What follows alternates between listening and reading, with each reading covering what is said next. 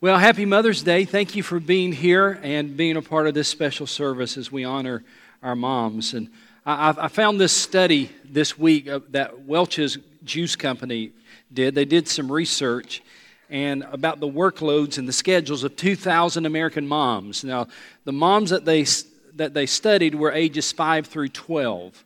They had children, I'm sorry, had children.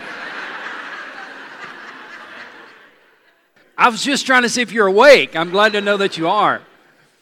So the moms that they studied had children ages 5 through 12. You know what they discovered? They discovered the, the, their role is equivalent to two and a half full time jobs. You moms aren't surprised by that at all, are you?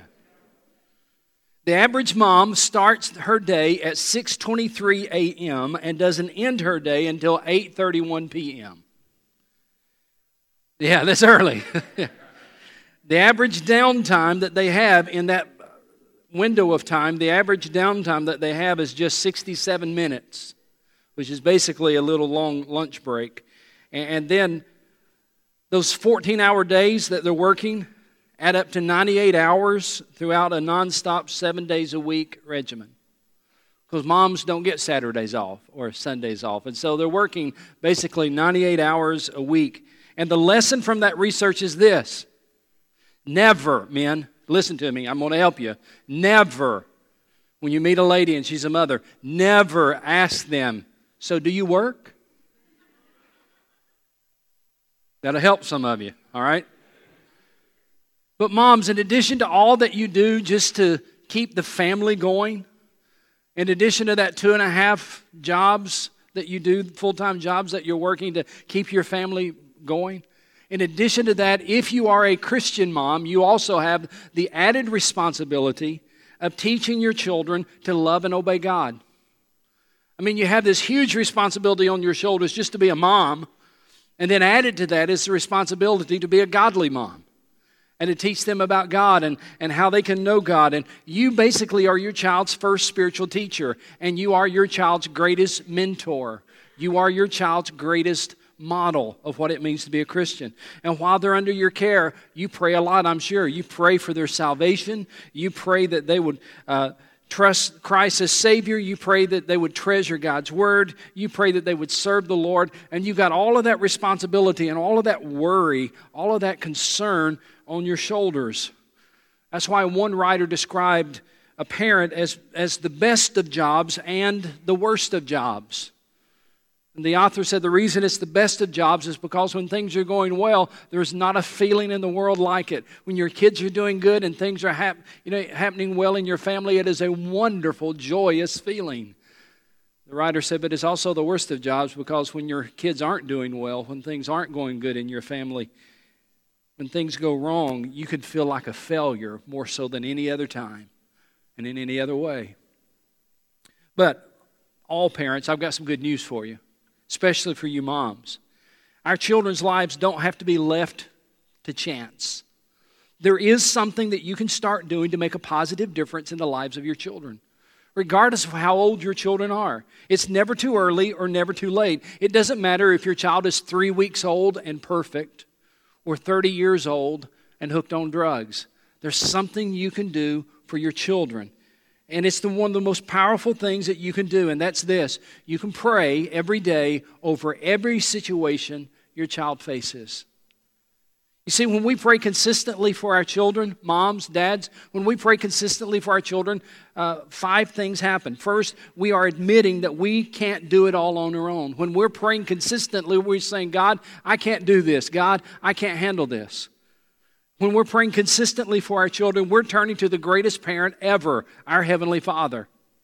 We're saying, Lord, we need insight. We need help. When we're praying consistently for our children, we're giving them to God on a daily basis. Rather than running to God when they're in trouble, it's better to give them to God on a daily basis. So when you're praying for your children every day, you're giving that child to God on a daily basis. Whenever you're praying for your children consistently, you're also asking for the power of God to penetrate their life. Because you recognize, moms, I recognize as a father, you recognize you can only go so far with your kids. You can only do so much. You can can teach them, you can tell them, but you can't change their heart. You can't change their life. So when you pray consistently for your children, you're asking for the power of God to penetrate their life. And fifthly, when you pray consistently for your children, you're believing, listen to this, you're believing that something is happening whether you can see it or not. When you're praying consistently every day for your children, you're praying that something will happen. You're praying and believing that something is happening, even if you don't see it. Someone said the battle for our children's lives is waged on our knees. That is so true, isn't it? Now, here's the reason all of this is important. It's important because you need to remember that while God has a perfect plan for your children, Satan has one too. He has a plan for your children's lives. And his plan is to destroy their lives. And he'll try to use any means possible to do it. So your children need a prayer warrior in their corner. And most of the time, listen to me, most of the time, the prayer warrior in the family is the mother. Now, I'm saying that's the way it has to be. I'm not even saying the way that, that, that it should be. I'm simply saying that's the way it, it a lot of times that it really is. Dads, we'll talk about your influence here in a few weeks on Father's Day, and you have a great influence on your kids. And dads, you can be the prayer warriors in your family. Nothing wrong with that whatsoever. But I know just in my own personal family, my dad was a godly man, my spiritual hero. He was a godly teacher.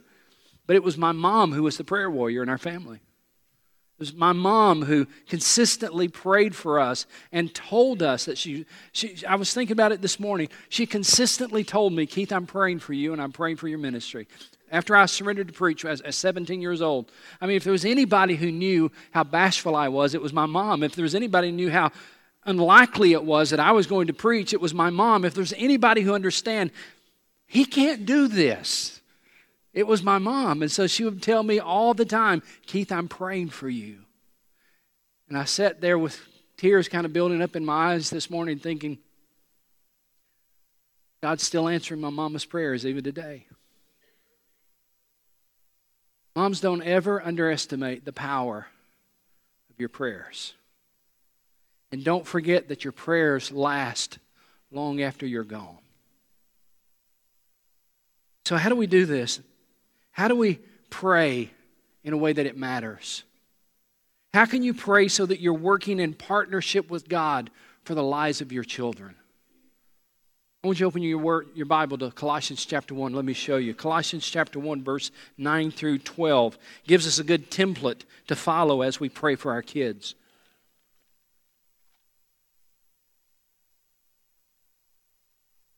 As you're turning there, let me give you the context.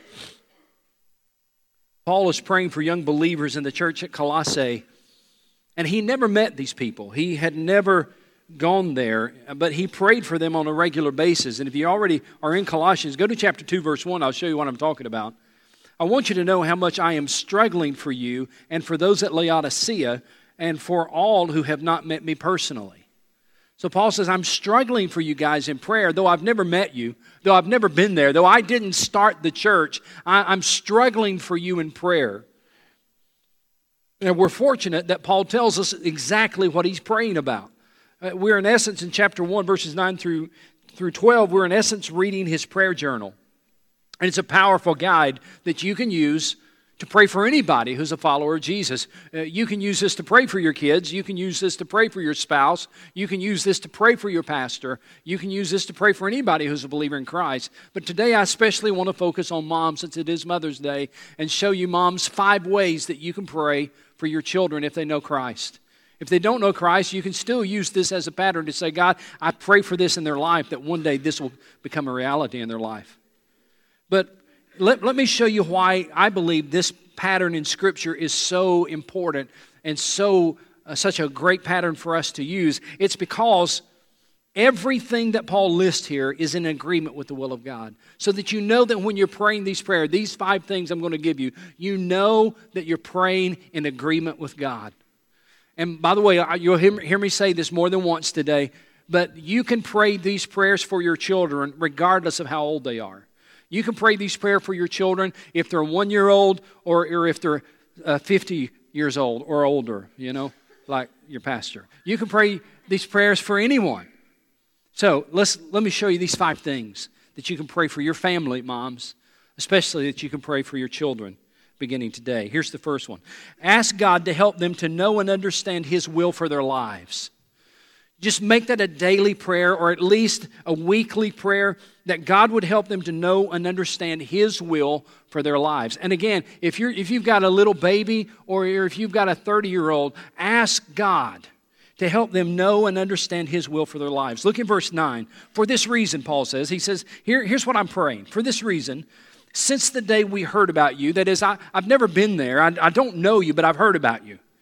For this reason, since the day that we heard about you, we have not stopped praying for you and asking, and here it is, asking God to fill you with the knowledge of His will through all spiritual wisdom and understanding. Paul says the first thing I'm praying about for you new believers in Colossae is that God would fill you with the knowledge of His will, that God would help you to understand what he, how He wants you to live. I know that you're a new Christian, Paul would say, so I'm praying that God would help you. And it, moms, if you have your Bibles, you might want to underline this phrase asking God to fill you. Asking God to fill you. In other words, this is not something you can do for them. This is not something you can do as a mom or a dad for your kids. This is something God has to do for them. It is something only God can do, but it's something God is incredibly ready to do, asking God to fill them. Now, that word fill is an important word in this text. It means to fill completely, to fill up to the, to the fullest mark. Or we could say it this way it means to be controlled by. You know, if somebody is filled with anger, they're controlled by anger. If somebody is filled with the Holy Spirit, they're controlled by the Holy Spirit. Paul was asking God to fill them with the knowledge of His will, that their lives might be might be uh, controlled by knowing the will of God. You see, knowing and understanding the will of God is an important part of any Christian's life, isn't it? Moms, this is a great place for you to start praying for your children who are saved. And if they're not yet saved, this is a great way for you to begin to pray. God, I pray for the day when, when he or she will come to a knowledge of who you are and that they will, will know and understand your will for their lives. One of the reasons that's such a powerful prayer is because there's always more to learn about God. And, and there's all, regardless of where they are, what stage they are in life, there's always something else they need to learn about God. And so that's a great place for you to start in your prayer life. And notice what he says in verse 9, he, he, how he phrases this We have not stopped praying for you. We have not stopped praying for you. Uh, one translation says, We continually ask God. Another translation says, We have not ceased to pray for you. Another says, We kept on praying for you. Do you know why that's such an important phrase? It's because it is so easy for you and for me to pray for a while and then stop. Especially, listen to this, especially if you're not seeing any results to your prayers. It's so hard to keep praying when it looks like it's not working. Sometimes the answers come quickly when, when we pray for our kids, but sometimes they don't. And when they don't, we become discouraged, we become defeated, we might even become a little angry at God. And everything seems to be hopeless, and we just kind of want to give up. What's the use? Let me tell you something. Moms, when you don't see any answer to your prayers for your kids, that's when you need to keep praying the most. That's when you need to pray the hardest. If your child is struggling, that's when you need to pray the hardest. And you're praying, but you don't see results, you keep praying because they need you to pray. If they're struggling with poor choices that they're making, don't blame yourself. You stay on your knees and you pray them through that. Instead of giving up, you just resolve that you're going to pray faithfully for that child, that they would understand the will of God. And pray with other believers and just realize that your part in the fight is to pray. It's God's part in the fight to change them. Your part is to pray for them. It is God's part to change their heart. Your part is to be engaged in the battle through prayer. It's God's part to win the battle. So you stay on your knees for your kids that they would understand and know the will of God. And also, also while you're praying, would you remember this? Your child is not the enemy the devil is. So you stay on your knees and you pray for them that they would know and understand God's will. That's the first thing you can pray. Here's the second one. Number two pray that they'll live a life that's pleasing and honoring to God. And you might want to put in parentheses behind that, even if they aren't right now. Pray that they will live a life that is pleasing and honoring to God. Again, if they're a baby, start praying that now. If they're a teenager, you pray real hard about that right now.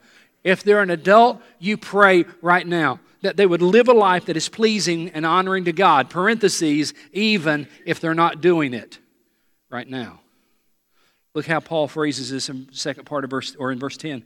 And we pray this in order that you may live a life worthy of the Lord and may please him in every way. There's an interesting connection between verse 9 and verse 10. In verse 9, Paul prayed that the believers would understand what God's will is. The key word there is understand. In verse 9, Paul says, I'm praying that you understand what the Lord's will is. In verse 10, Paul prays that they would have the power to do God's will. You see the connection? You see, in the Christian life, knowledge and obedience go together. So as you pray for your children, don't just pray that they will know the truth, pray also that they will live the truth. You need to pray that they will live what they learn. And let me show you why this is so important. Go over a book or two to uh, a couple of books to Ephesians chapter 5. Real quick, Ephesians chapter 5, verse 15.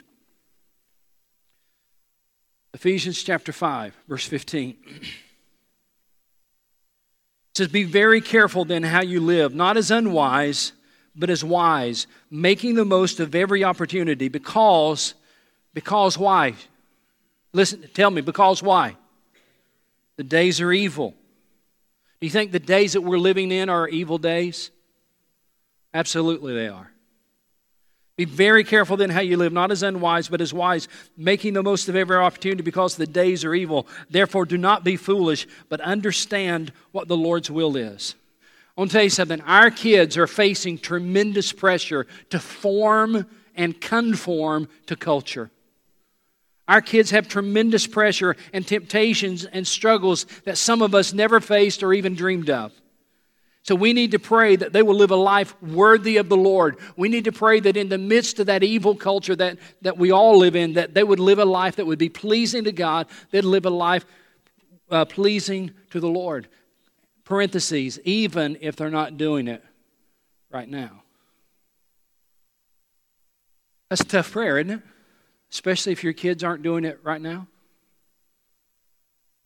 read a true story this week about a, a, a, guy named Christopher who he was born to atheist parents.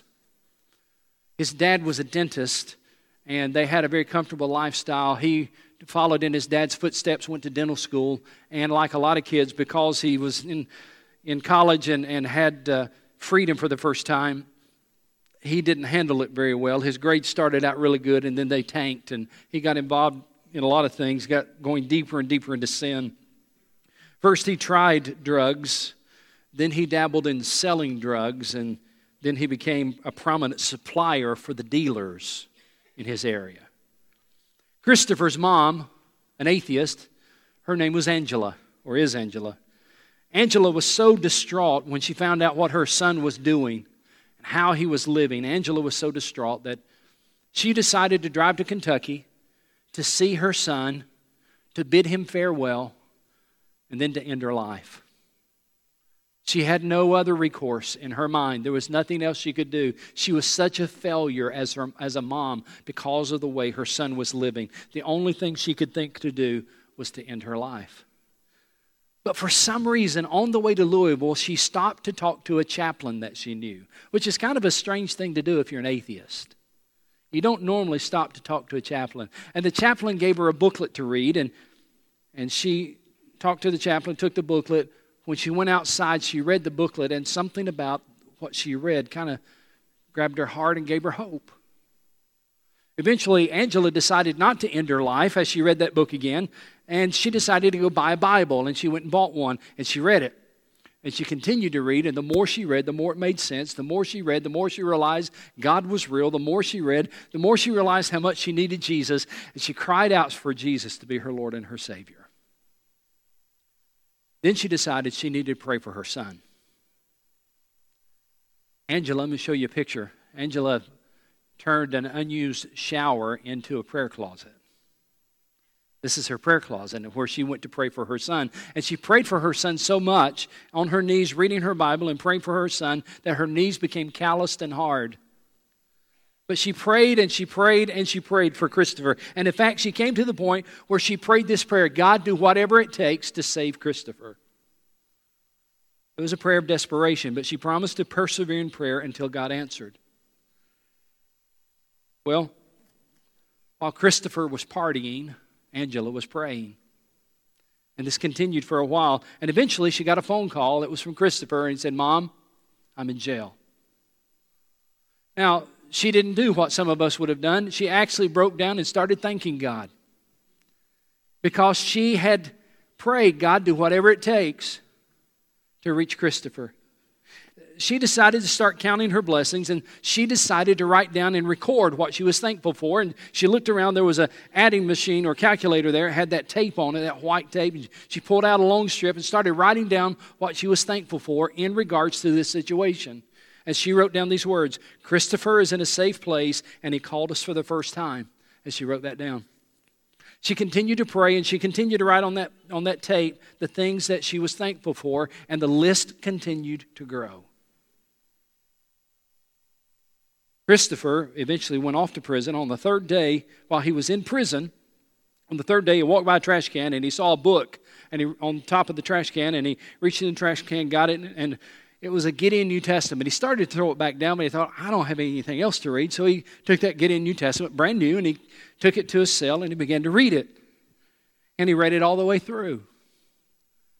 And he read it all the way through a second time, and he read it all the way through a third time, and he read it all the way through a fourth time, and all of a sudden the lights came on. And he began to understand. It began to make sense to him. He wasn't yet a Christian, but he began to see things he'd never seen before. Began to understand what he had never understood before. He got in a little Bible study with another fellow inmate, and, and they began to study the scriptures together. Still, he wasn't a Christian. And then he got transferred to another prison. All the time, his mom is praying. When he got to the other prison, he laid down on his bunk, and somebody had written on the bottom of the top bunk, he was on the bottom one, somebody had written on the bottom of the top bunk these words. He looked up and he saw, If you're bored, read Jeremiah 29 11. He thought, Well, I'm bored. And so he got out a Bible and he looked at Jeremiah 20, 29 11 and he found out that the Bible says, Behold, I know the plans I have for you plans to prosper you give you hope and a future. And Christopher thought, could God really have a plan for me after all of this? Made him go back into his Bible even deeper, and Christopher came to saving faith in Christ. By the way, Christopher's not in prison anymore. He travels the nation now as an itinerant preacher, telling others about how they can have hope in Christ. And his mama, his mama still prays for him in that shower. Don't ever underestimate the power of mama's prayers. You continue to pray. Even if they're not willing, even if they're not living for the Lord right now, you continue to pray that one day they will. Here's number three pray that they'll get to know God better and better. Not just come to know the Lord, but pray that they'll get to know God better and better back in Colossians chapter 1, uh, looking at the second part of verse 10. Well, let's just read all of verse 10. And we pray this in order that you may live a life worthy of the Lord and may please Him in every way, bearing fruit in every good work. And look at this, you might want to underline it, Mom. Growing in the knowledge of God. What a great thing for you to pray for your children, that they would grow in the knowledge of God. Now, that doesn't mean that they'll know more about God. It simply means that they'll become better acquainted with God. The, the language there has the idea of this is more than information, but you're praying that they'll become better acquainted with God. Now, I know that you've prayed for their salvation over the years. I'm sure that you have. You've prayed for their salvation. You also need to pray that once they trust Christ as Savior, they will continue to grow in that relationship. That's what this is talking about. You pray that they'll have a, a, a, deeper understanding of who Jesus is. You pray that they'll have a hunger for God's Word. You, you pray that they will acknowledge Jesus in every area of their lives. You pray that above all else that they would love the Lord. And again, let me say it, even if they're not doing it now, pray that one day they will. Number four, Ask God to give them strength for whatever they may face.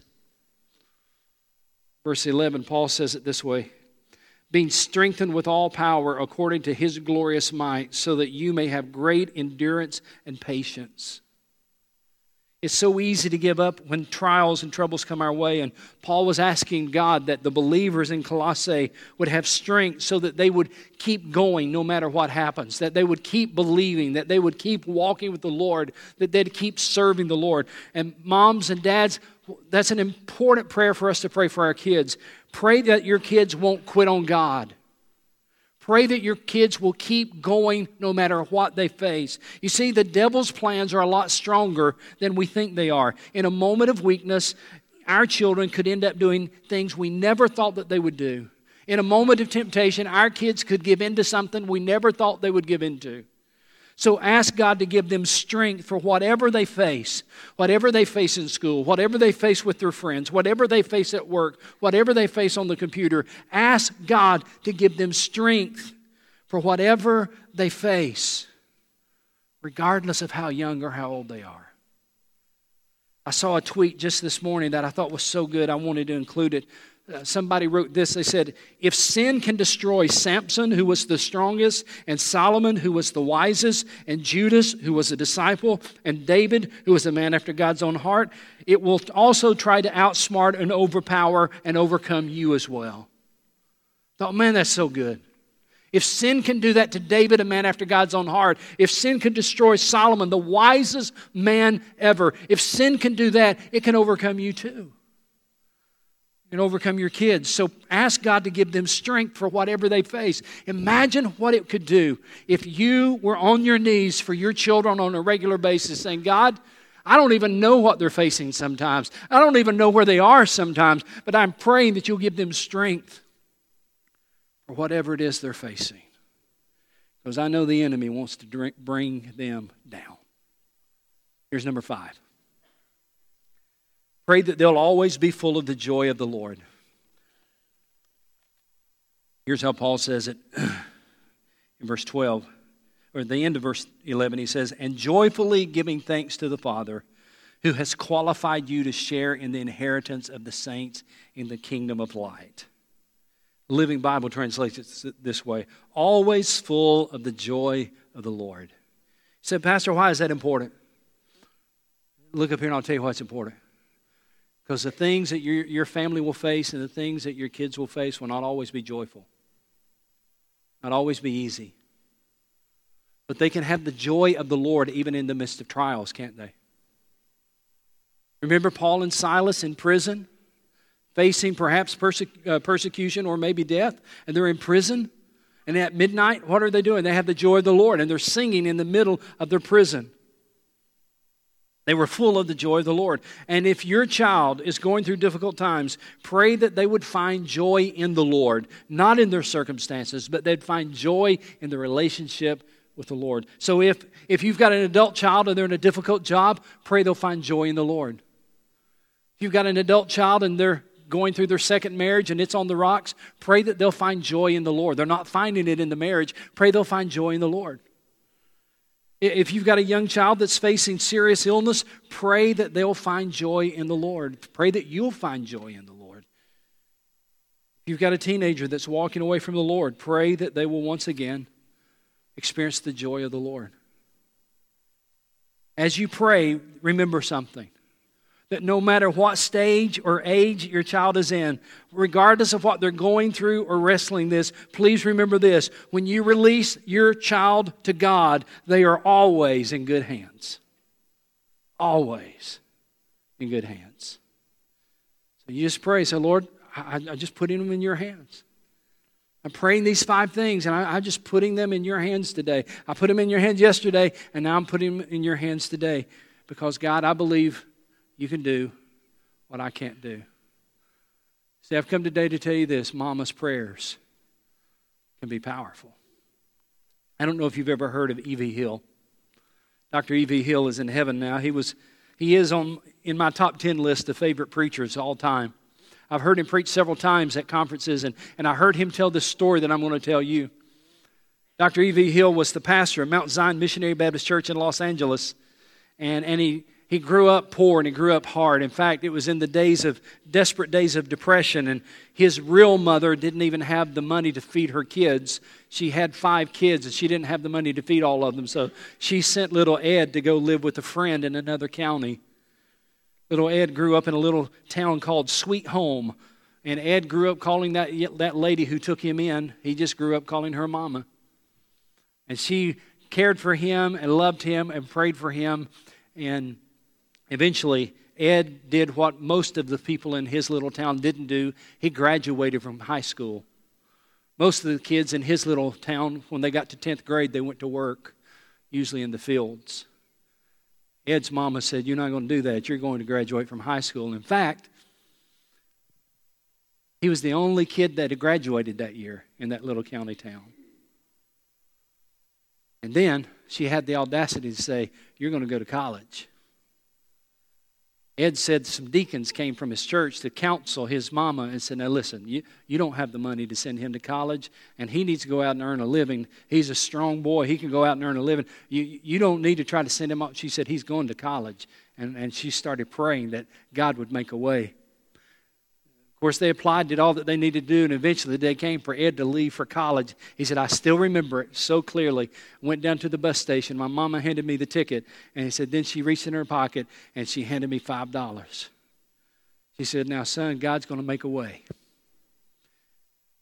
He said, and before I got on the bus, she grabbed me and she said, and don't you forget, your mama is praying for you. Ed said, I got on the bus time I got to where I was going, he said I'd spent most of that five dollars. Said I got to the to the school and I had a dollar and eighty three cents in my pocket. Said I went directly to registration, and when I got to registration, there was a big sign there that said registration fee eighty dollars. Cash, check, or money order. He said I stood there bewildered and I heard Satan say, Now which one of those do you have? He said, Then I heard in my mama's ear her voice say, Your mama's praying for you. He says, I went and got in line. All the other students, one by one, they paid the registration fee and they went on, they paid, and I stepped, kept, he said, the whole time I was in line, Satan kept telling me, Get out of line, you ain't got no money. What are you doing in line? He said, But my mama said she was praying for me, so I stayed in line. He said, I started to get real nervous because it's just one person between me and the registration person, one girl, and she took care of her stuff. He said she was gathering up her books and everything, and as she turned to go, I was about to go forward thinking, I'm stepping up here and I got a dollar and 83 cents. But my mama said that she was praying for me. He said, as she turned to go, all of a sudden, he said, I felt a hand on my shoulder as I started to step forward. And Dr. Drew said, Are you Ed Hill? He said, Yes, sir. He said, Are you Ed Hill from Sweet Home? He said, Yes, sir, I am. He said, We've been looking for you all morning. He said, why, why, are you looking for me? What did I do? And he said, No, it's not what you did. He said, I just we've been looking for you to tell you that we got a full four-year scholarship for you. Covers your books and your board and your tuition and give you $30 a month to spend. He said, and I heard in my ear, Your mama's praying for you.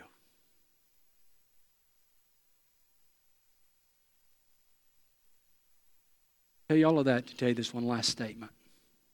We're going to put it on the screen. Look at it with me. Things happen when we pray that will not happen when we don't.